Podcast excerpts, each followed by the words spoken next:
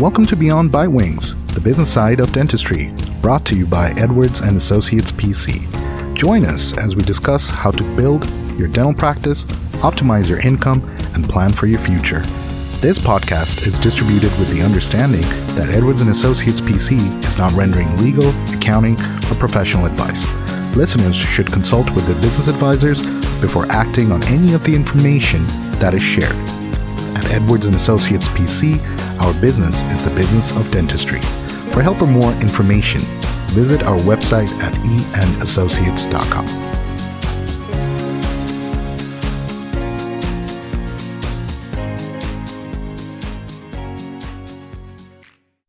Hello and welcome to another episode of Beyond Bitewings. In today's episode, we have a very special guest. His name is Eric Miller, who's been a prominent financial advisor, business investor, and he has been working a lot with medical professionals and he may be able to offer certain viewpoints and advice to our listeners and other medical professionals out there on what to do with their finances and how they could look into certain investment opportunities that they may not have thought of before. And within the studio to talk more about this matter, we have Lynne. Hey, how's it going? Hi, it's been a while. How yeah, have you been? It's been a while. I've been good. Yeah, it's it's nice to have you back finally. Thank you. It's nice to be in the studio. I like being in the studio. All right. So, without further ado, Eric, how are you doing today?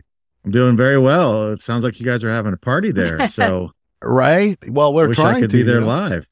Oh, yeah, yeah, that would have been nice. And speaking of that, I mean, where where are we uh, talking from today? I am in Clearwater, Florida, Uh-huh. and it has been voted best beach in Florida for like, I don't know, like 20 years in a row. So I must have done something right Nice. to pick this place. Yeah. Oh, that is nice. Yeah. We take it for granted sometimes because it's just so beautiful, you know, Uh-huh. when we're looking at the ocean and all the sand and the hotels. And I forget I live in a vacation destination. Oh my That's. I gotta fabulous. smack I gotta Oh, smack I'm myself every once in a while. I'm Yeah. envious. Yeah. Yeah. Live in a great greatness. place. So, Eric, um, why don't you tell our listeners a little more about yourself and what you do? Man, Yeah, sure. Uh, I guess to make a, a this long story, you know, somewhat interesting, Mhm. we, uh, I began my career uh, as a as most people um, that are lo- trying to get interested in the financial industry. Mhm.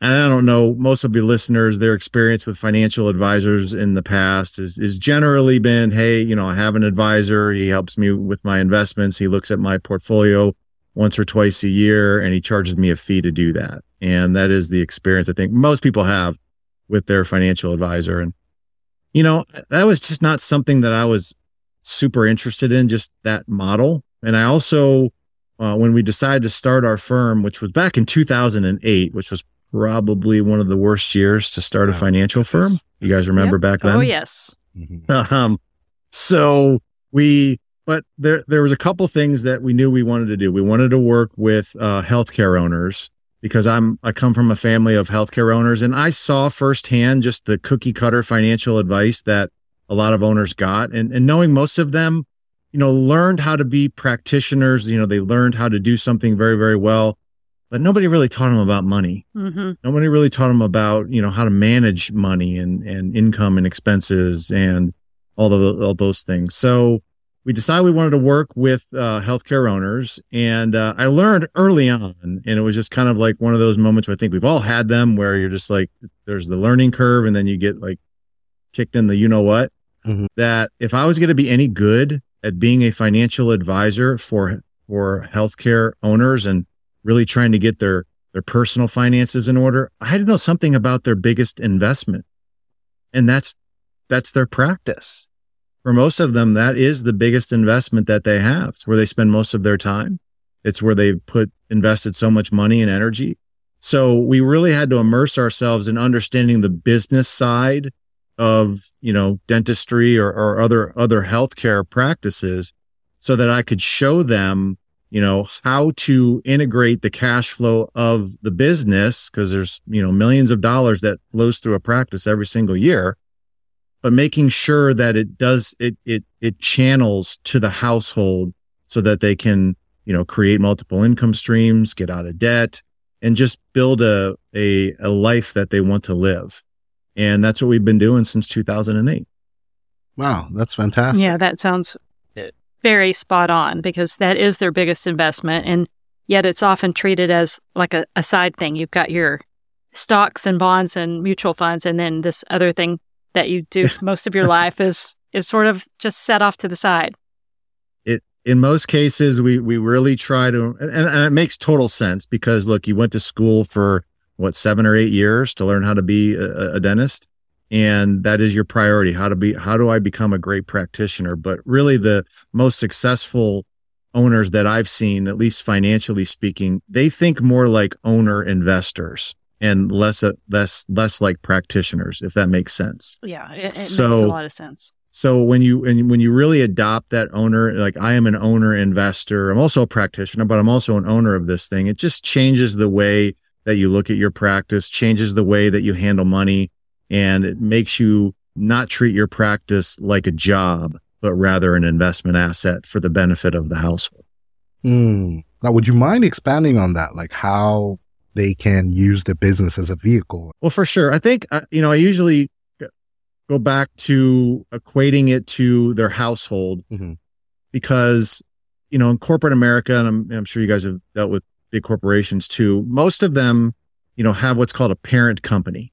Mm-hmm and you will see that all the time. I mean, like i use Berkshire Hathaway, Warren Buffett's company. That's like mm-hmm. the parent company, and then he owns, you know, hundreds of different companies, but it all is for the benefit of that parent company.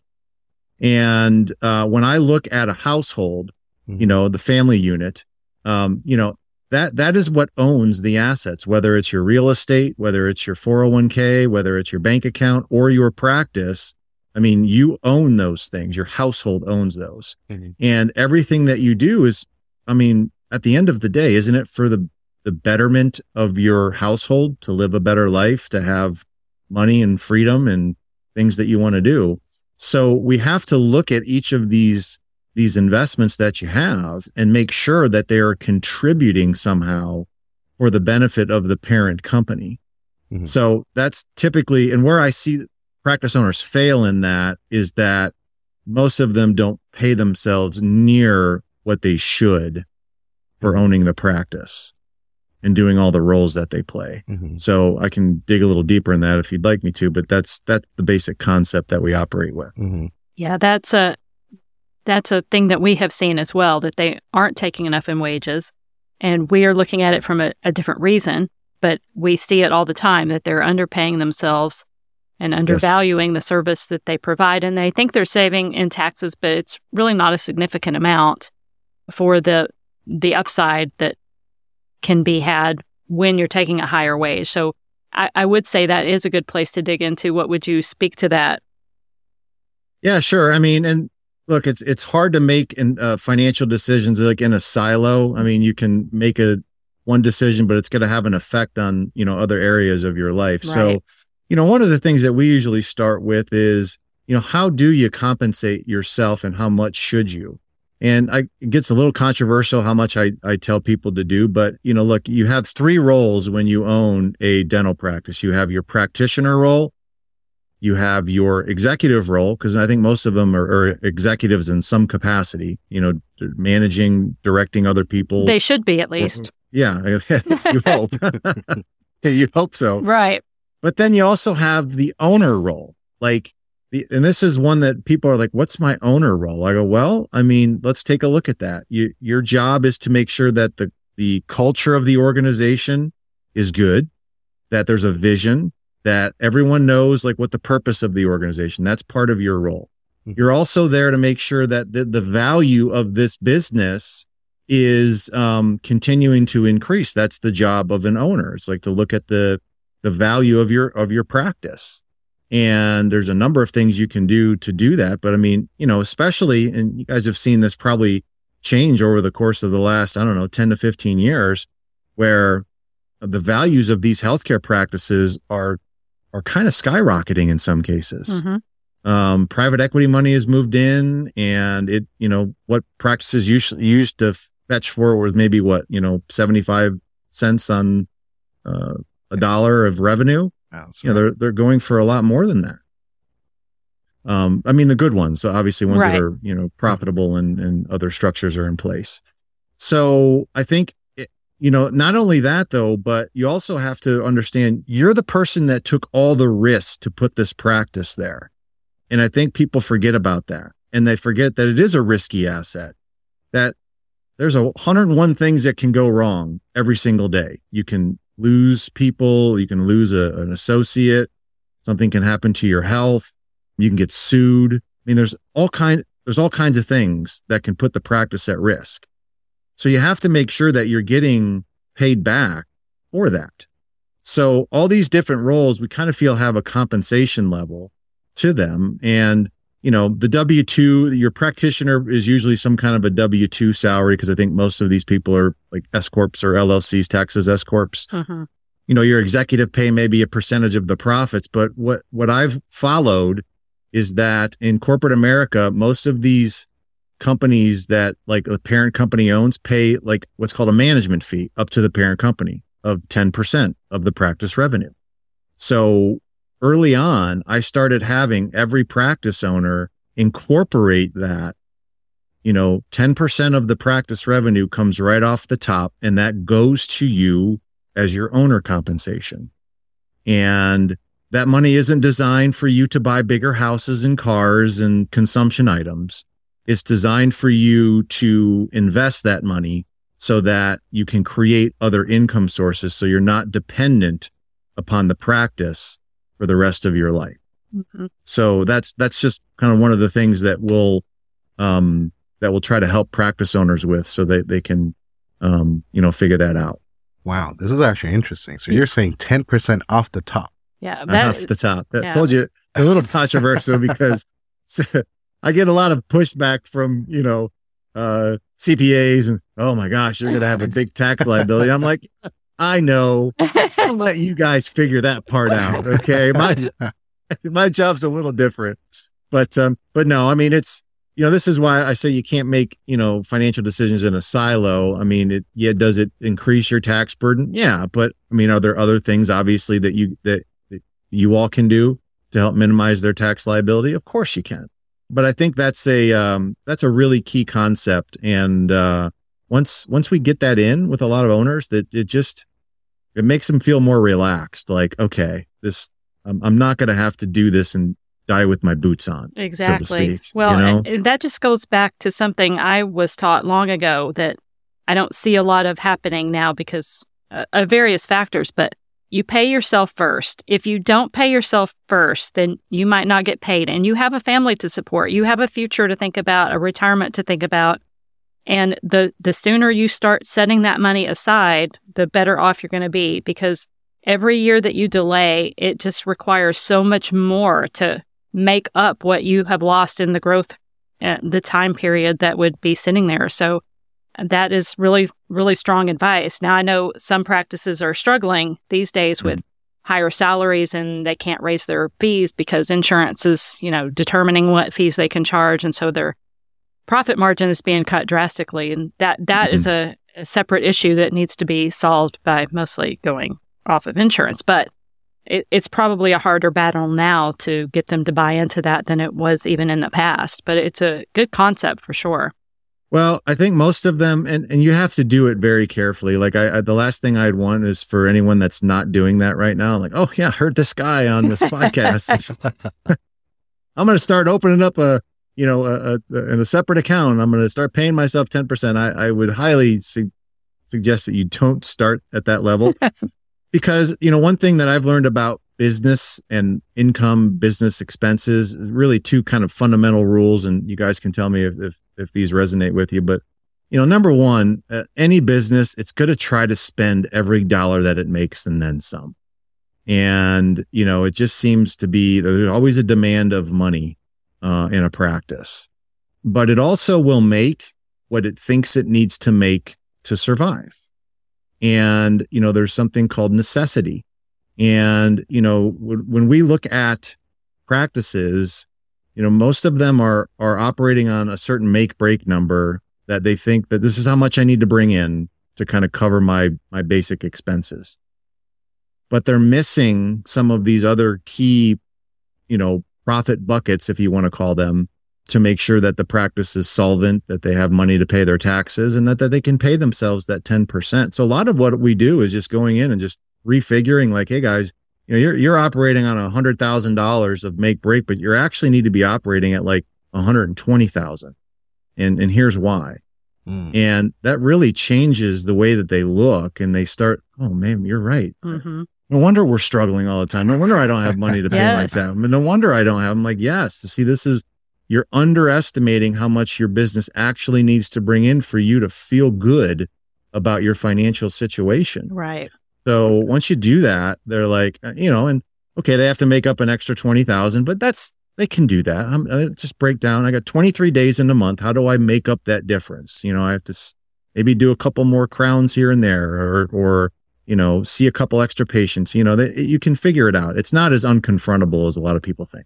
Right, right. And it's interesting you mentioned this because, you know, of course, I was looking at it from an accountant standpoint about taking 10% out from the top end but then I was mm-hmm. also trying to look at it from the owner's perspective, the entrepreneur's perspective, basically from a management perspective. You're saying that set aside a certain amount of money and try to find other forms of revenue, whether it's directly through the business or when you pay it to yourself, you invest it. It's not for consumption, but it's for investment purposes. So essentially, what you're doing is you're creating additional revenue streams for your mm-hmm. parent company, which in this case would be the household. Correct. And as, as long as you know your tax, whatever you're going to incur on those additional revenue streams is uh, less than whatever you're going to make, then it makes sense. Yeah. And I think that, you know, is there, does it increase the tax burden? Probably. Mm-hmm. Does it create a bigger benefit though down the road? I mean, that's kind of what you have to weigh. Right. Uh, and, and see if, if it's going to, you know, allow them you know, one thing I know about money is that if if you leave it sit right in one place mm-hmm. too long, it's going to get spent, unfortunately. Yeah. And you know, the only way that I've ever seen people accumulate reserves in retirement is that you have to like physically remove money out of one place and move it to another. That's right. why there's 6 trillion dollars in 401k plans right now. Mm-hmm. Because people never took receipt of that money. It it got ripped out of their paychecks, right? right.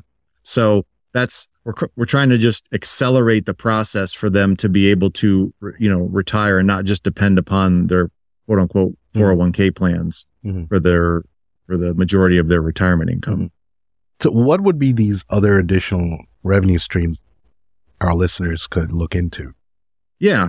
So and I'm not advocating one or the other. Mm-hmm. Um, there's generally th- three to four that we'll we'll look at, and these are categories. And okay. and all all we're trying to do is is make sure that you're allocating money into places that number one can can pay you back at some point in time mm. that will that will create cash flow maybe there's some tax benefits for doing for in, investing in these types of investments um, and there is some level of protection from the money so there's three buckets that that we'll typically look at. One would be just like traditional stocks and bonds. So maybe like a dividend or municipal bond portfolio of some kind. So I have the money, a 10% taken out. I have that set up in a, in a separate account. We call it a wealth storage account, which is kind of a fancy name. Right. Yeah. And the money will sit there and then we get it in motion. Okay. We put a percentage in, you know, maybe a, a stock or a bond portfolio. Uh, another uh, bucket may go into a real estate bucket and you know we can go into all kinds of different you know areas of that but real estate that you either okay. buy by yourself or maybe you buy with a partner or maybe you a, a syndication or a private placement but it's primarily going to be in some kind of a real estate bucket okay and then uh, we'll look at insurance-based products. This could be like cash value life insurance, annuities, if they're if they're appropriate for that person um, because I get protection and, and, guaranteed income from there. Mm. I, I'm just not one of these advisors that that okay, it's just stocks and that's it, or hey, it's just real estate and that's it, or it's. A, I, I really, as a fiduciary, I kind of think I have to look at all these mm. and do they have merit? Can they provide cash flow? Are they predictable? And uh, will they get their money back? Mm. And that's what I'm looking at when we're trying to uh, look at a portfolio for them. I see. Okay, that's interesting. Yeah, there's this a wise person I know by the name of Michael Cordell. And he always says that, you know, to make money, you have to make sure that the money's constantly in motion. Yes. If it's not in motion, then it's not going to make any more money. And the other thing he would always say is that, you know, as, as an entrepreneur, we're constantly trying to look for deductions so we can reduce our taxes. But a good financial savvy person, someone who knows or wants to know more about his own money, will look at it from a top end Hmm? that you speak of right now. So it's it's interesting that you're bringing up these points. And even though you know these vessels that you're talking about, whether it's real estate, stocks, bonds, securities, or even you know the insurance route, they may be things that our listeners are aware of, but Mhm. it's the utilization of it, right? Like, and no two people will be the same depending on where they come from, how much time they can put into this.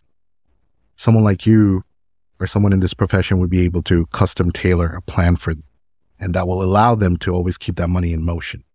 For sure. I mean, some people really like real estate. And I'll say, okay, great. If maybe we allocate a little bit more of that 10% into the real estate bucket Mhm, than mhm. than you typically would. It's all about what you feel comfortable with, what you know, what you love.